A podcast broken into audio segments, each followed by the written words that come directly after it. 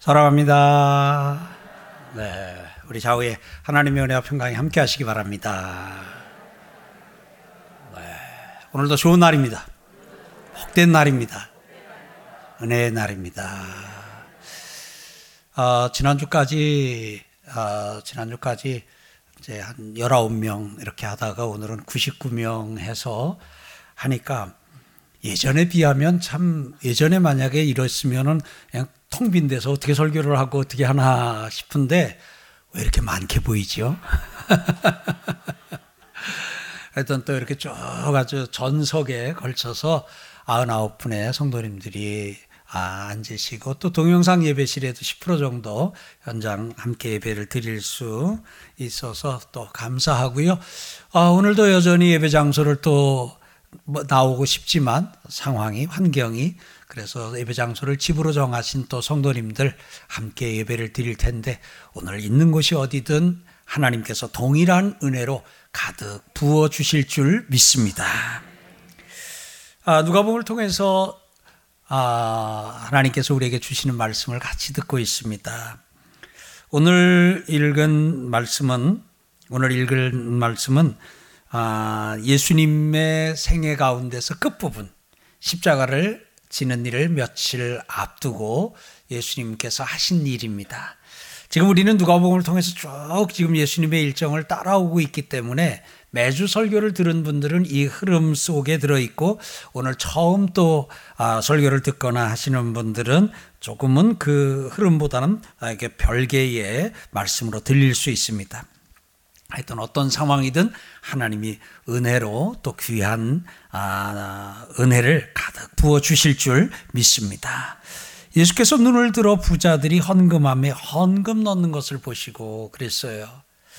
오늘 여기 평행구절인 마가복음에도 이 내용이 있는데, 마가복음에 있는 이 내용을 같이 보게 되면 그냥 지나가다가 이렇게 우연히 지나가다가 헌금함 앞에서 이렇게 보다는 예수님께서 조금 작정을 하시고 아예 그냥 헌금함 맞은편 쪽에 이렇게 앉으셔서 헌금 넣는 것을 주목해서 보신 것, 이렇게 의도적이신 것을 좀 느낄 수 있습니다. 예수께서 눈을 들어 부자들이 헌금함에 헌금 넣는 것을 보셨습니다. 그리고는 또 어떤 가난한 과부가 두 렙돈 넣는 것을 보시고 그랬어요. 예, 이 두 헌금을 하는 것을 예수님께서 보셨습니다. 그리고는 3절에 이르시되, 내가 참으로 너희에게 말하노니 이 가난한 과부가 다른 모든 사람보다 많이 넣었다. 헌금을 많이 했다. 이렇게 표현을 했습니다. 말씀을 하셨습니다. 그러면서 4절에 내가 가난한 과부의 헌금을 많다고 한 이유가 뭔 줄 아냐. 저들이라고 하는 것은 앞에 나온 부자들입니다. 저들은 그 풍족한 중에서 헌금을 넣었거니와 이 과부는 그 가난한 중에서 자기가 가지고 있는 생활비 전부를 넣었느니라. 이렇게 말씀을 하시고 그 많다고 예수님께서 말씀하신 이유를 이렇게 설명을 해 주셨습니다.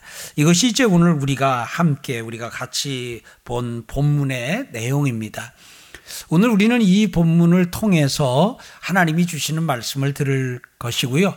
또한 지금까지 예수님을 쭉 같이 따라오면서 예수님에게서 또 오늘 느꼈던 것 하나를 먼저 앞에서 좀 적용하고, 그리고 오늘 이 말씀을 우리가 좀 듣기 원합니다. 그게 뭐냐 하면, 지금 예수님을 쭉 따라가 보고 있잖아요. 제자들이 예수님과 함께한 것처럼 우리는 누가복음을 강해를 계속하면서 쭉 예수님을 따라서 가고 있는데, 예수님께서는 언제든지 가르치셔요.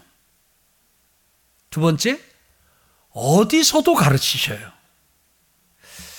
보니까 예수님이 낮에도 밤에도, 또 예수님은 장소적으로 길에서도, 배 위에서도, 성전에서도, 회당에서도, 또 세리의 집 안에서도,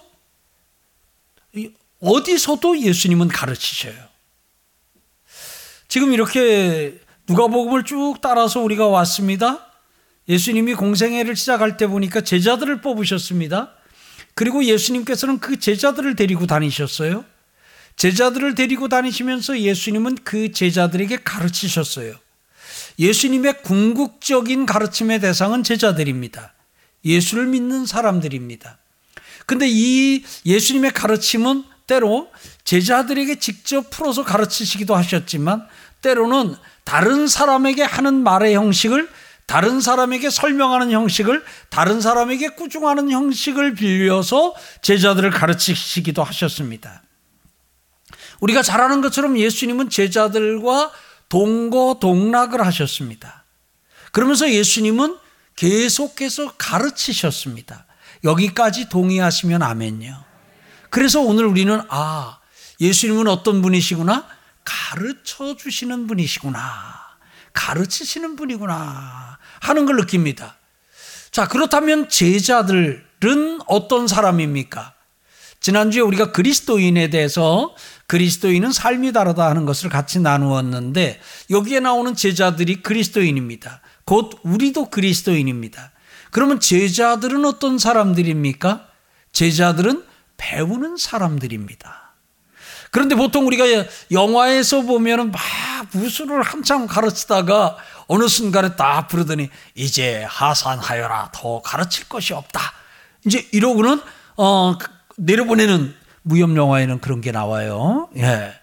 그런데 예수님의 이 가르침 사역과 관련해서 쭉 보다 보면 제자들을 모아놓고, 자, 이제 내가 너희에게 가르칠 건 다 가르쳤다, 이제 너희가 배울 것은 다 배웠다, 그 내용이 나오던가요?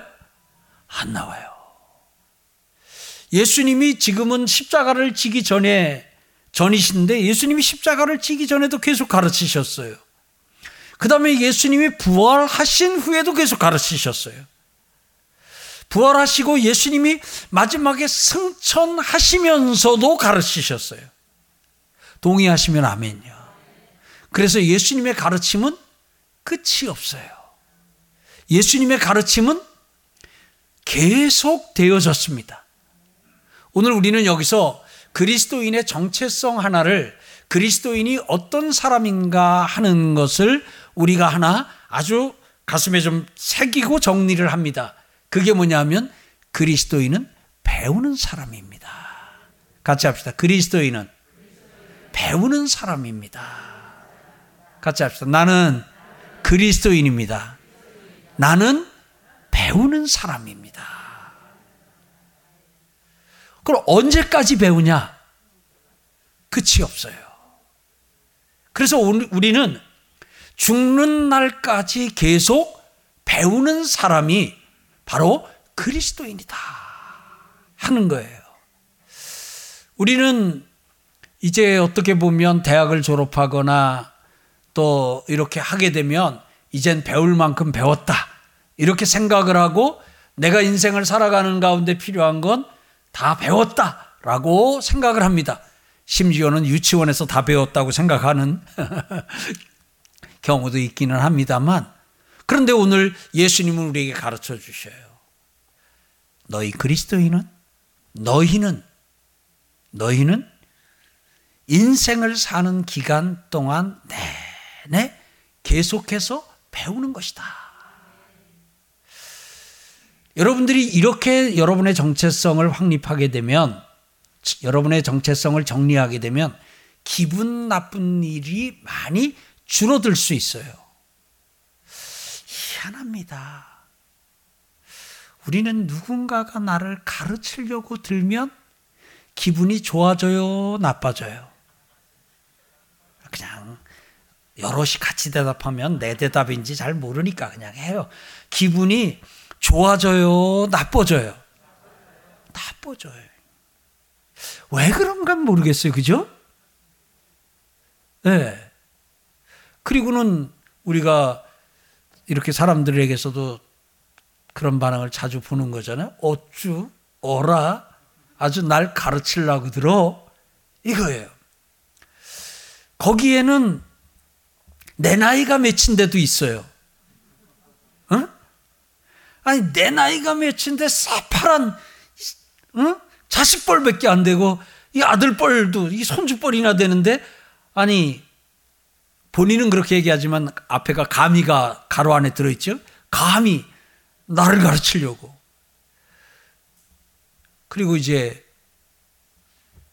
그 직이 또 그렇게 할 수 있어요. 아, 그래도 내가 목사인데, 어? 아니, 전도사가 날 가르치려 해? 이제 이런 거라든지, 아니면은 뭐, 내가 그래도 목회 경륜이 20년이라 되는데, 이제 막 목사 안수받은 젊은 목사가 아주 그냥 이게 버릇도 없이. 그래서 이렇게 누군가가 우리를 가르치려고 할 때 마음이 상하고 버릇이 없고 뭐 이런 것으로 느껴지면서 조금 힘들어하는 부분이 있어요. 그 가만히 보니까 우리가 본성적으로 우리는 배우는 걸 좋아하는 게 아닌 것 같아요. 동의가 좀 되시면 고개를 끄덕여 봐요.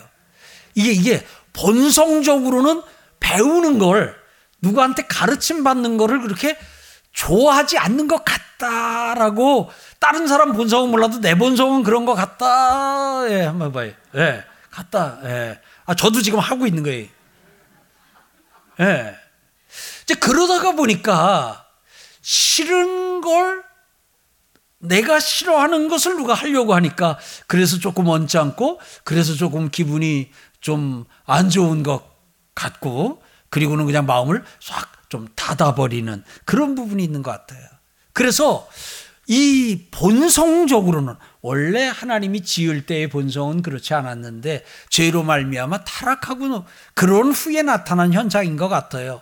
본성적으로 우리는 누군가의 가르침을 즐겨하지 않고 배우는 것을 좋아하지 않는 이런 면이 우리 가운데 좀 있는 것 같아요.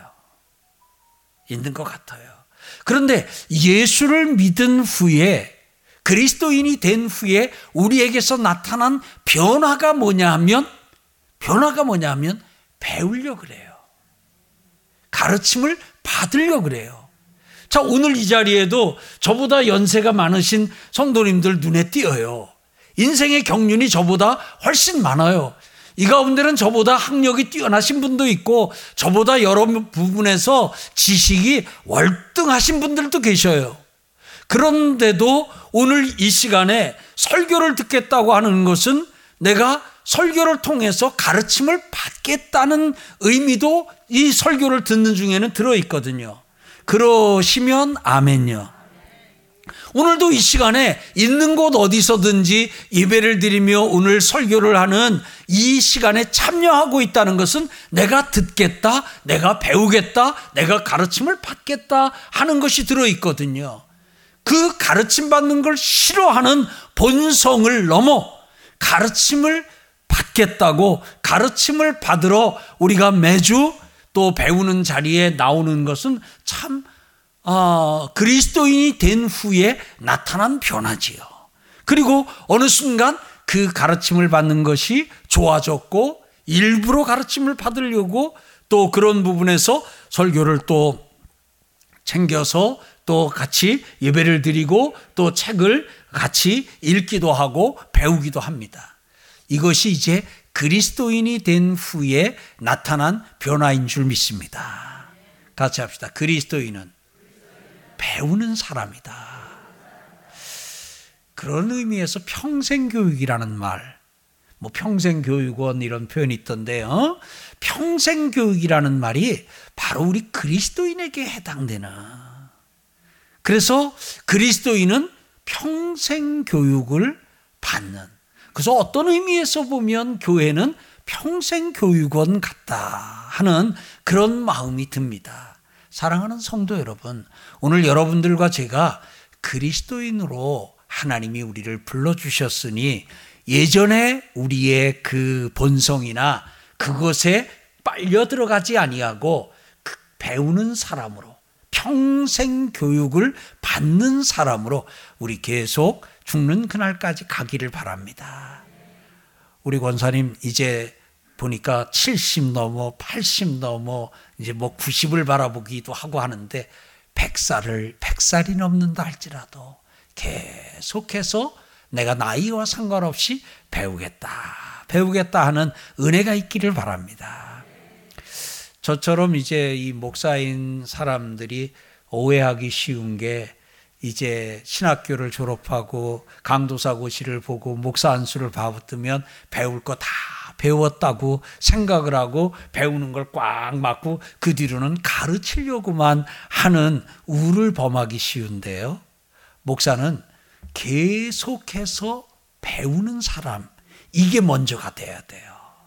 그리고 계속해서 배우고 계속해서 그 배운 것을 또한 가르치는, 그래서 이 배우고 가르치는 사람이 목사고 또 우리 주일학교 교사고 교육자라고 하고, 그리고 나라고 하는 사실을, 나 그리스도인이라고 하는 사실을 여러분들이 기억하시고 그 배우는 것을 즐겨하기를 주의 이름으로 축복합니다. 근데 오늘 예수님은 오늘 본문에서 나는 가르치는 자다. 그래서 말씀을 하시면서 너희는 배우는 자다라고 말씀을 하셔요. 그리고 오늘 쭉 따라가 보니까 예수님은 언제 어디서도 가르치셨어요. 근데 여러분,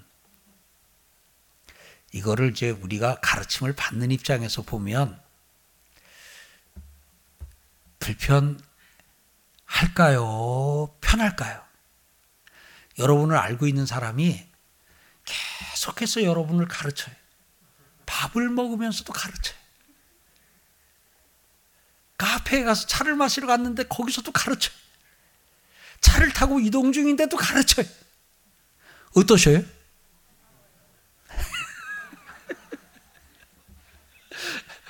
집에서 TV 보다가 표정으로도 그냥 집은 편하게 얘기하라. 너무 불편해요. 그러면서 신랑 바라본 경우도 있을 수 있을 것 같고, 그러면서 엄마 바라본 경우도 있을 수 있을 것 같아요. 예. 근데 예수님은 우리에게 평생 배워라 하는데, 우리가 어떤 경우에 보면은 계속해서 우리를 가르치고, 그런다 그러면 우리는 굉장히 좀 불편해 할 것 같다. 9시 예배를 드리면서 제가 물어봤어요. 목사님과 여행을 떠나고 싶은 분, 그랬더니 손 들어보라 그랬더니 한 분도 안 들더라고요. 우리 저 장로님 두 분도 그날 9시 예배 참석하셨는데, 그래서 제가 한 장로님에게 그래도 장로님은 드셔야지 그랬더니 나중에 내려오셔서 제가 손을 들면은 설교의 흐름이 끊기잖아요. 그래서 같이 웃었어요. 네. 그러니까 여러분들이 일주일에 한 번 이렇게 가르침을 받는 거 땡큐, 감사합니다. 그런데 여러분하고 계속 따라다니면서 계속 같이 살면서 계속 가르치고 그런다 그러면 숨을 못 쉴 것 같잖아요. 저도 가만히 보니까 그런 부분에서 이렇게 우리 교육자들하고 이렇게 지나고 하게 될 때 보면 좀 시도 때도 없이 가르치는 것 같긴 해요. 예. 성도들인 경우에는 조금 참아주는데, 교육자인 경우에는 제가 이제 목회자로 이렇게 하니까 제가 그럴 때 하게 되면, 예를 들어서 교육자가 그거하고 그건 목사님 한 끗 차이입니다. 그렇게 얘기를 했어요. 제가 넘어갈까요? 가르칠까요? 제가 가르쳐요.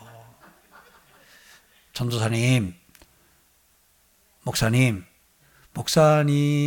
입에서 한 끗 차이라는 말, 그 한 끗의 어원 아시나요? 알아요? 이제 아는 사람은 당황을 하는데, 교육자 중에는 한 끗 차이라는 말만 알지 그 어원은 모르는 경우가 있어요. 그럼 제가 설명을 해줘요. 화토 2장을 갖고 이렇게 내리면서 한 끗, 하나의 그 차이, 그것 때문에 뭐가 뭐 안 됐다 됐다 할 때 어원이 거기서 이렇게 나오는 거니까 목회자로서 거기에 이렇게 그 사용할 말은 아니다 해요.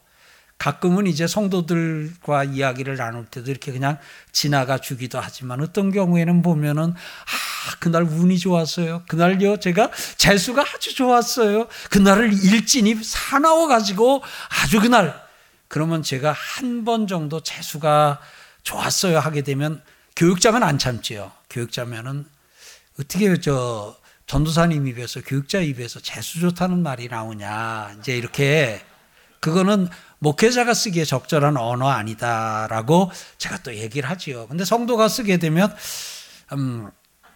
침을 한번 삼키고 그러는데, 이제 재수까지는 그렇게 했는데 그날은요 일진이 사나워가지고, 그러면 이제 그러면 또 설명을 하지요. 일진에 대한 단어 설명하고 재수에 대한 단어 설명하고, 예, 제가 사주가 팔자가 제가 사나워가지고, 이제 또 막 이렇게 얘기를 하게 되면, 한 번은 그냥 관용으로 지나가 주는데 계속 재수, 팔자, 일진 나오면, 그러면 또 성도라도 얘기를 해가지고, 팔자가 뭔가 8글자입니다. 나 태어난 연, 월, 일, 시를 각각 2자씩으로 표현해서 이 8자가 운명을 가른다 하는 것에 기원을 해가지고 이렇게 나온 겁니다 하고는 또 한 장 설명을 한참 하지요. 어디서? 카페에서. 어디서? 밥 먹다가. 그러니까 아까 여러분들이 여기 목사님과 일주일에 한 번 만나는 건 참 행복한 일이지만, 목사님과 여행을 떠나는 것에 대해서는 한 분도 아까 손을 안 들었어요. 나도 이해해요. 예. 그러다 보니까 어떤 순간에는 그래 가르치지 말아야지 하는 마음도 좀 들면서 하도, 우리 교육자들과는 이제 이렇게 하다 보면 어떤 의미에 보면은 이제 앞으로 또 누가 성도가 와서 가르치기도 쉽지 않고 하니까, 있는 동안에서는, 함께하는 동안에서는 하다 보니까 그냥 지금은 편하게 그냥 언제 어디서든지 가르칠 게 있으면 그냥 편하게 가르치고, 또 뭐 그게 좀 힘들면 밥 따로 먹으러 가면 되니까. 그러니까 이제 이렇게 해가지고, 그러다 보니까 밥 먹을 때 좀 이렇게 같이 가주는 사람이 좀 줄어든 아쉬움은 좀 있기는 합니다. 예. 그래도 어떡하겠어요. 예. 그렇다고 제가 가르치는 일을 포기할 수는 없지 않습니까? 예. 다른 부분보다도 이제 이 목회자들이나 동역자들에 대해서는 좀 그런 마음 갖고 살고 있습니다. 자, 아까 목사님과 여행을 떠나는 건 선택할 수 있어요. 안 가면 돼요. 그러니까 걱정하지 마세요. 너무 아까 아주 저하고 여행 떠나는 거 하더니, 예, 걱정하지 마세요. 예. 근데 저하고 여행은 안 갈 수 있는데, 예수님과 여행은 이게 선택할 수가 없어요. 여행만이 아니에요. 여행을 떠날 때는 예수님이 서울광염교회 세우셨죠. 세우신 교회 잘 지키셔야죠. 이번 주간 서울광염교회 잘 지키고 계세요. 저 일주일만 여행 갔다 올 동안 따라오지 마세요. 그렇게 예수님 없이 우리가 일주일 여행을 갈 수가 있어요? 없어요? 없어요. 예수님, 저 1박 2일만. 일주일까지도 안 바래요. 1박 2일만 따로 계셔요. 살아본 경험 가지고 대답해 보세요. 가능해요? 불가능해요? 불가능해요. 예수님이 우리 안에 와서 내주하시면서, 그 예수님은 지금도 그리스도인인 여러분들과 저를 지금도 계속해서 가르치셔요. 어떻게 가르치시냐? 언제 어디서나 가르치셔요.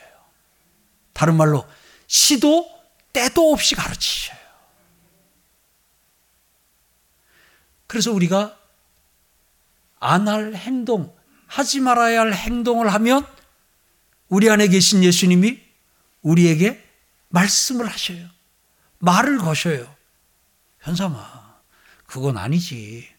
너 지난주에 그리스도인은 삶이 다르다고 설교했잖아. 야, 영희야, 너 그거 아니지. 지난주에 너희 담임 목사가 그리스도인은 삶이 다르다는 설교 듣고 그날 아멘 했잖아. 에이, 근데 이건 아니지. 말을 하셔요, 안 하셔요? 하셔요. 가르치셔요, 안 가르치셔요? 가르치셔요. 예. 그리고 우리가 어떤 이제 생각이든 언어든 행동이든 우리가 그리스도인에 합당하지 않은 어떤 것을 하게 될 때, 예수님께서는 우리 안에서 그거는 아니지. 때로는 엄하게 하실 때도 있어요. 베드로를 향해서 베드로가 예수님 못 갑니다 하고 가로막을 때, 그냥 야단을 치시면서 내들어 물러서라고 그렇게 하시는 것처럼 때로는 우리 안에서 야단을 치시기도 하고 때로는 우리를 부드럽게 그건 아니지.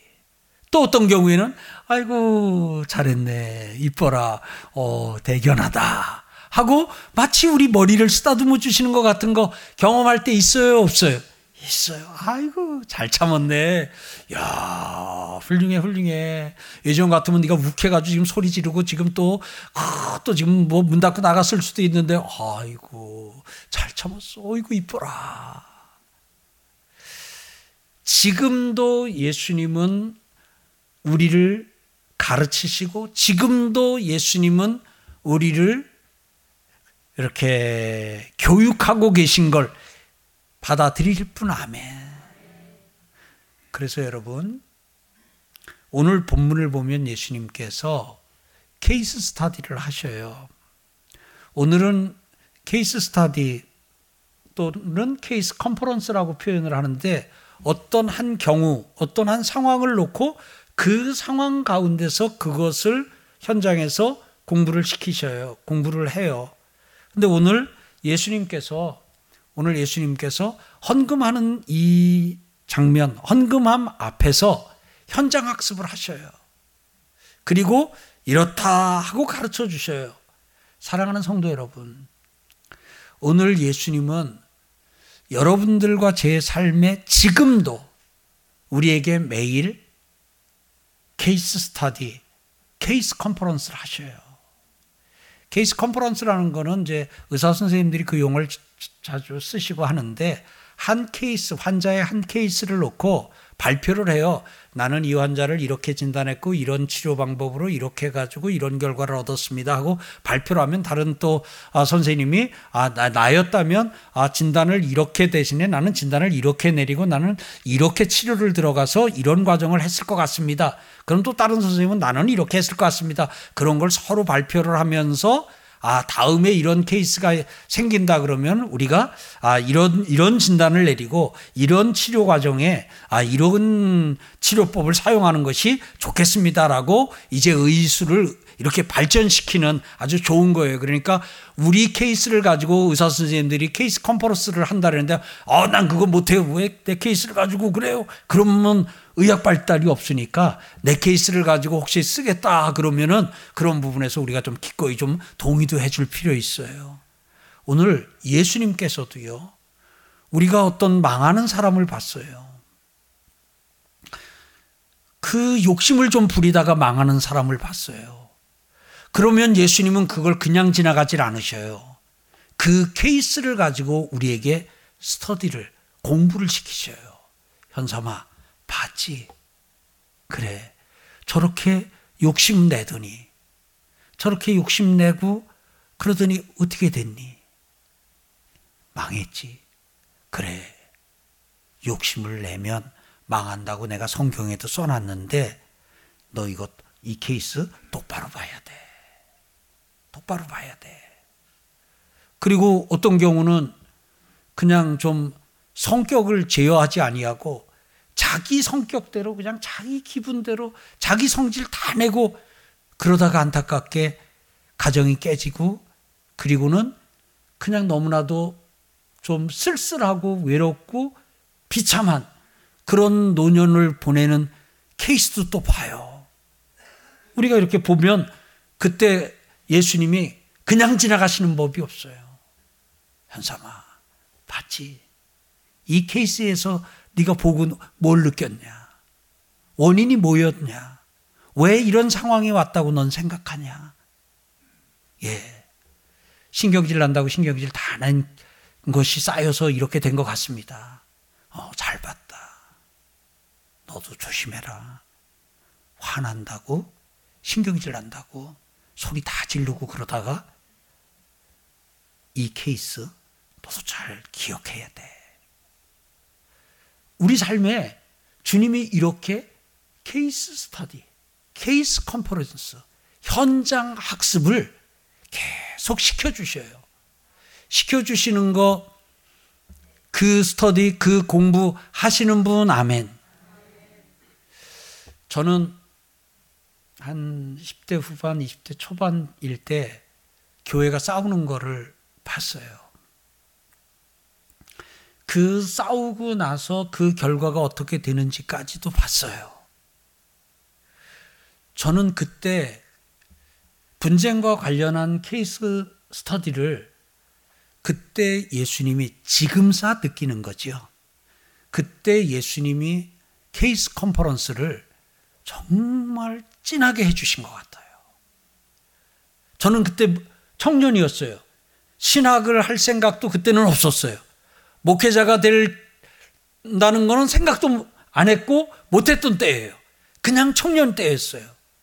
근데 그때 받은 현장 학습이, 그때 예수님께서 해주신 케이스 컨퍼런스가 오늘 서울광염교회를 담임하는 목사가 되어 지금 오는 그날까지 사진 한 장으로 탁 찍혀서 제 안에 이렇게 들어와 있는 그 현장 학습, 그 케이스 컨퍼런스가 오늘 서울광염교회를 담임할 때 계속 이게 영향을 미쳐요. 싸우면서 일하려면 우리 일하지 맙시다. 더 잘하려고 싸우지 맙시다. 더 잘하려면 싸워야 된다면 그러면 우리 더 잘하지 말고 보통만 합시다.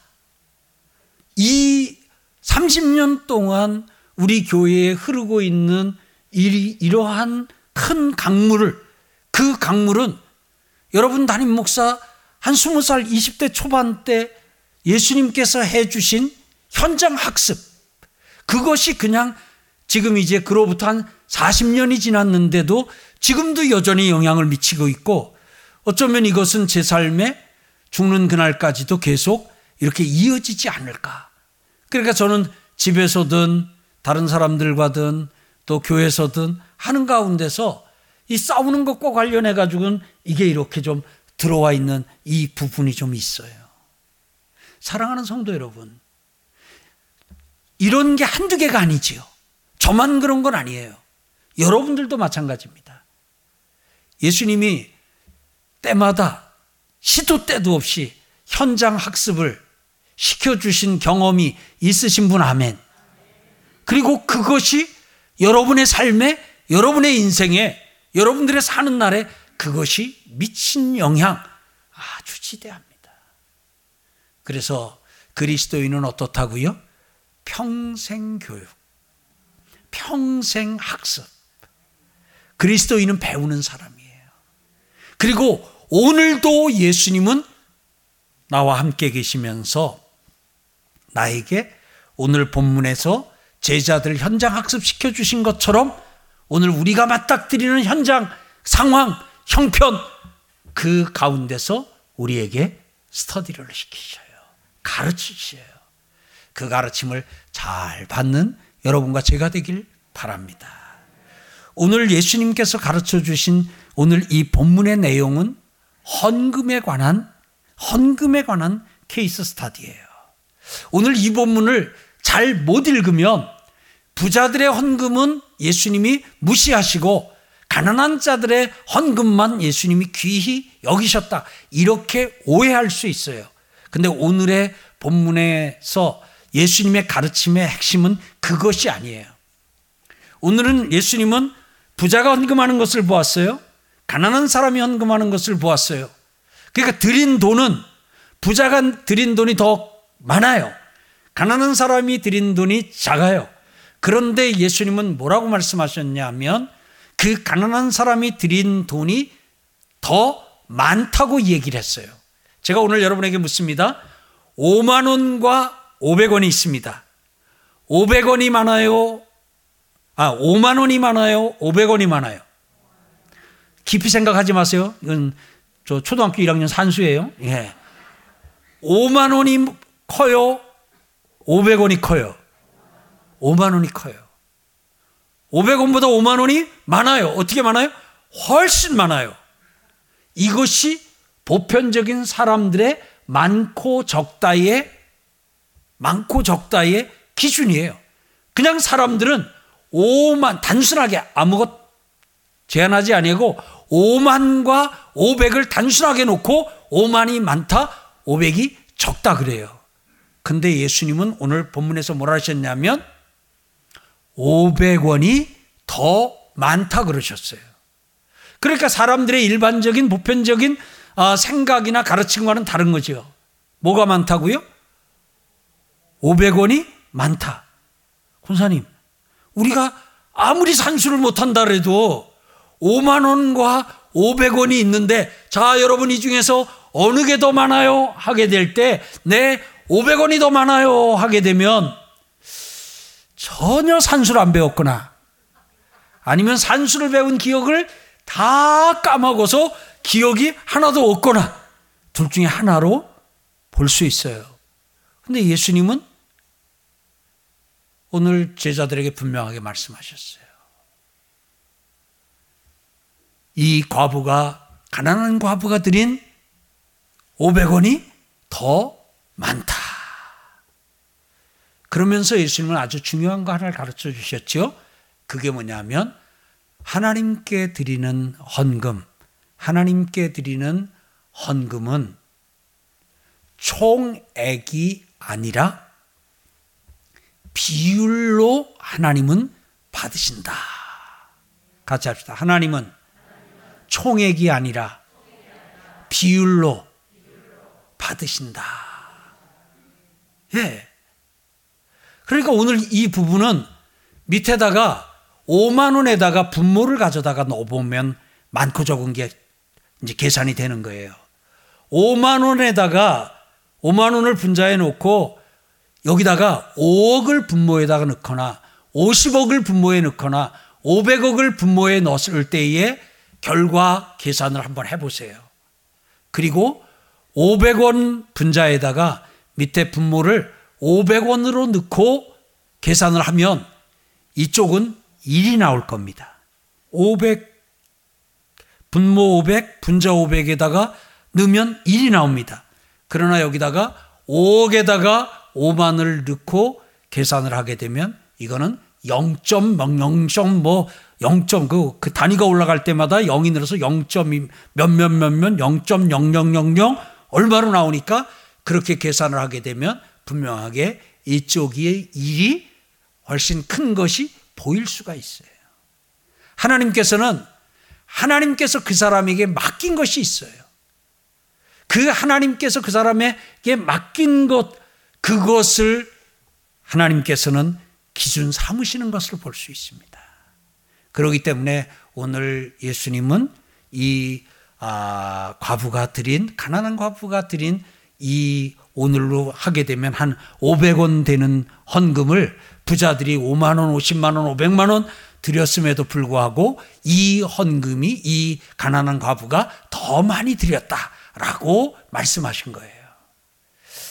괜히 분모, 분자 막 넣으니까 아주 쉬운 내용을 이렇게 또 어렵게 설명하는 재주도 제가 있네요. 그러니까 이 가난한 과부에게 있어서는 500원이 다예요. 그 하루, 그게 하루의 생활비, 하루에 그가 생활할 돈, 이 500원이 다예요. 그런데 오늘 이 부자에게는 500만 원이 있고 50만 원이 있고 5천만 원이 있는 가운데서 5만 원을 드린 거예요. 사랑하는 성도 여러분, 오늘 예수님은 부자의 헌금을 폄하하거나 부자의 헌금을 무시하거나 가난한 자의 헌금만 그냥 이렇게 비중 세우기 위해서, 의미를 부여하기 위해서 이렇게 하신 것이 아니고요. 오늘 하나님 앞에서 헌금을 드릴 때 그리스도인인 제자들에게 가르쳐 주신 것은 내가 혹시 총액으로 많이 드렸다 할지라도 하나님께서 내게 맡기신 것이 많다면 내가 헌금을 많이 드렸다고 그렇게 오해를 하고 혹이라도 헌금 많이 한 것으로 인해서 자만을 하거나 자세를 하는 그러한 우를 범해서는 아니 된다 하는 것을 가르쳐 주고요. 그리고 내가 드린 헌금이 비록 사람들이 볼 때에 작은 500원이고 작은 몇백 원이지만 그러나 내가 가진 것이 적은 상황에서 드렸다면 그렇게 헌금을 드리고 나서 부끄러워하거나 그것 때문에서 내가 나는 헌금도 하나 제대로 못 드리고 나는 겨우 헌금도 이것밖에 못 드려 라는 그러한 생각으로 괴로워하거나 힘들어하지 말라. 오히려 네가 많은 것을 드렸다 라고 말씀을 해 주셔요. 사랑하는 성도 여러분, 우리가 하나님 앞에 헌금을 드릴 때에 오늘 여러분 무리해서 헌금 드리지 말고요, 오늘 하나님께서 우리에게 주신 것에서 우리가 마음을 다해 하나님 앞에 드리면 됩니다. 옆에 있는 아무개가 1억 원을 드렸다 그래가지고 내가 나는 이거 10만 원밖에 못 드리는데 내가 이렇게 조금밖에 못 드리네. 아니요 여러분, 그럴 게 아니라 하나님께서 내게 주신 것에서 최선을 다했으면 하나님은 우리의 헌금을 기쁘게 크게 받으시고 연락하신 줄 믿습니다. 그러니까 오늘 우리는 하나님 앞에 드릴 때에 하나님이 내게 주신 것에서 최선을 다해서 드리면 돼요. 아멘요? 그래서 저는 개인적으로도 참 하나님이 만들어주신 11조 제도가 얼마나 감사한지 모르겠어요. 11조는 누구나 다 할 수 있잖아요. 가난한 사람도 11조 드릴 수 있잖아요. 어떤 사람은 저 가난한 사람한테 어떻게 11조를 받느냐고, 가난한 사람들은 11조 면제, 그러면 안 돼요. 오히려 가난한 사람들에게 11조를 할 것을 우리는 일러주고 가르칠 필요도 있어요. 그래서 이 11조라고 하는 것을, 헌금은 가난한 사람도 또 보통인 사람도 부한 사람도 다 할 수 있어요. 다 할 수 있다고 믿으시면 아멘이에요. 어떤 분은 그러더라고요. 목사님, 제가요 11조라는 이름으로 드리기에는 이 2,300원이 너무 부끄러워서 그냥 제가 주일 헌금처럼 그냥 드려요. 그러지 마세요. 230원을 드리더라도 1,250원을 드리더라도 13,500원을 드리더라도 여러분 작다고 생각하지 마시고요, 그게 하나님이 여러분에게 주신 것이잖아요. 아멘. 그게 하나님에게 여러분에게 주신 소득의 11조잖아요. 당당하게 11조 조현삼 12,500원 써서 드리세요. 어떤 분은 11조라고 드리기에는 너무 부끄러워서 주일 헌금으로 아니면 감사헌금 봉투에 그냥 담아드립니다. 그러지 마세요. 하나님은 결코 여러분들을 그렇게 부끄러워하도록 그렇게 하시는 분 아니십니다. 그러니까 오늘 우리를 헌금을 드리고 서울광염교회 모든 성도님들은 하나님께 헌금을 드리고 다 자유하시기를 축원합니다. 하나님이 우리에게 말씀하신 10의 1을 하나님께 드리라고 말씀하신, 그러면 우리가 소득에 따라 그 10의 1을 드리고 그리고 그것으로 감사하고, 저는 소망합니다. 우리 서울광염교회 성도님들은 아무리 세상이 소득이 많이 늘어나도 계속해서 11조는 하나님 앞에 드릴 수 있기를 바랍니다. 11조가 많이 늘어난다 해서 재단 세워가지고 자기가 직접 집행하고 싶은 유혹 들 수 있는데, 그 유혹을 떨치고 11조를 계속해서 하나님 앞에 드릴 수 있는, 여러분 11조가 액수가 작을 때가 드리기 쉬워요, 액수가 많을 때가 드리기가 쉬워요? 11조 드리는 액수가 늘어나면 11조 드리기가 어려워져요. 오늘 하나님께서 여러분들에게 재정을 허락하실 때 11조가 늘어나는 것으로 인해서 그것이 많아져도 계속 하나님 앞에 드릴 수 있는 은혜가 있길 바랍니다. 그리고 우리는 기억해야 돼요. 교회에서 누가 헌금을 많이 했대더라, 누가 헌금을 가장 많이 했다, 이렇게 통계를 내는 자체는 그건 잘못된 통계예요. 왜냐하면 그 사람에게 하나님이 주신 건 모르잖아요. 11조를 드렸으면요, 모든 11조를 드린 모든 성도가 다 가장 많은 헌금을 하나님 앞에 드렸어요. 아멘. 그래서 여러분 가운데 나는 서울광염교회에서 헌금 제일 많이 하는 성도가 되겠다, 그런 꿈은 그냥 버리세요. 그런 꿈 꾸지 마시고요, 그냥 내가 하나님께서 주신 것, 그러면 내가 1년에 10억 원을 헌금한 것이나 저 어떤 가난한 성도가 1년에 27만 원 한 헌금이나 하나님 보시기에는 같아요. 아멘요. 같아요. 같아요. 그러니까 우리가 헌금을 많이 드렸다 해서 교만하거나 자만하거나 자세할 것 아니고, 또 헌금대가 드린 총액이 작다 해서 연말에 그 소리 뛸 때 부끄러워하거나 그 동전이 떨어질 때 쨍랑 소리가 날 것 같아서 부끄러워하는 마음 없이 하나님 앞에 오늘 우리 하나님의 것을 하나님께 올려드리고 다 함께 자유하고 기뻐하는 우리 모든 성도들 되기를 주의 이름으로 축복합니다.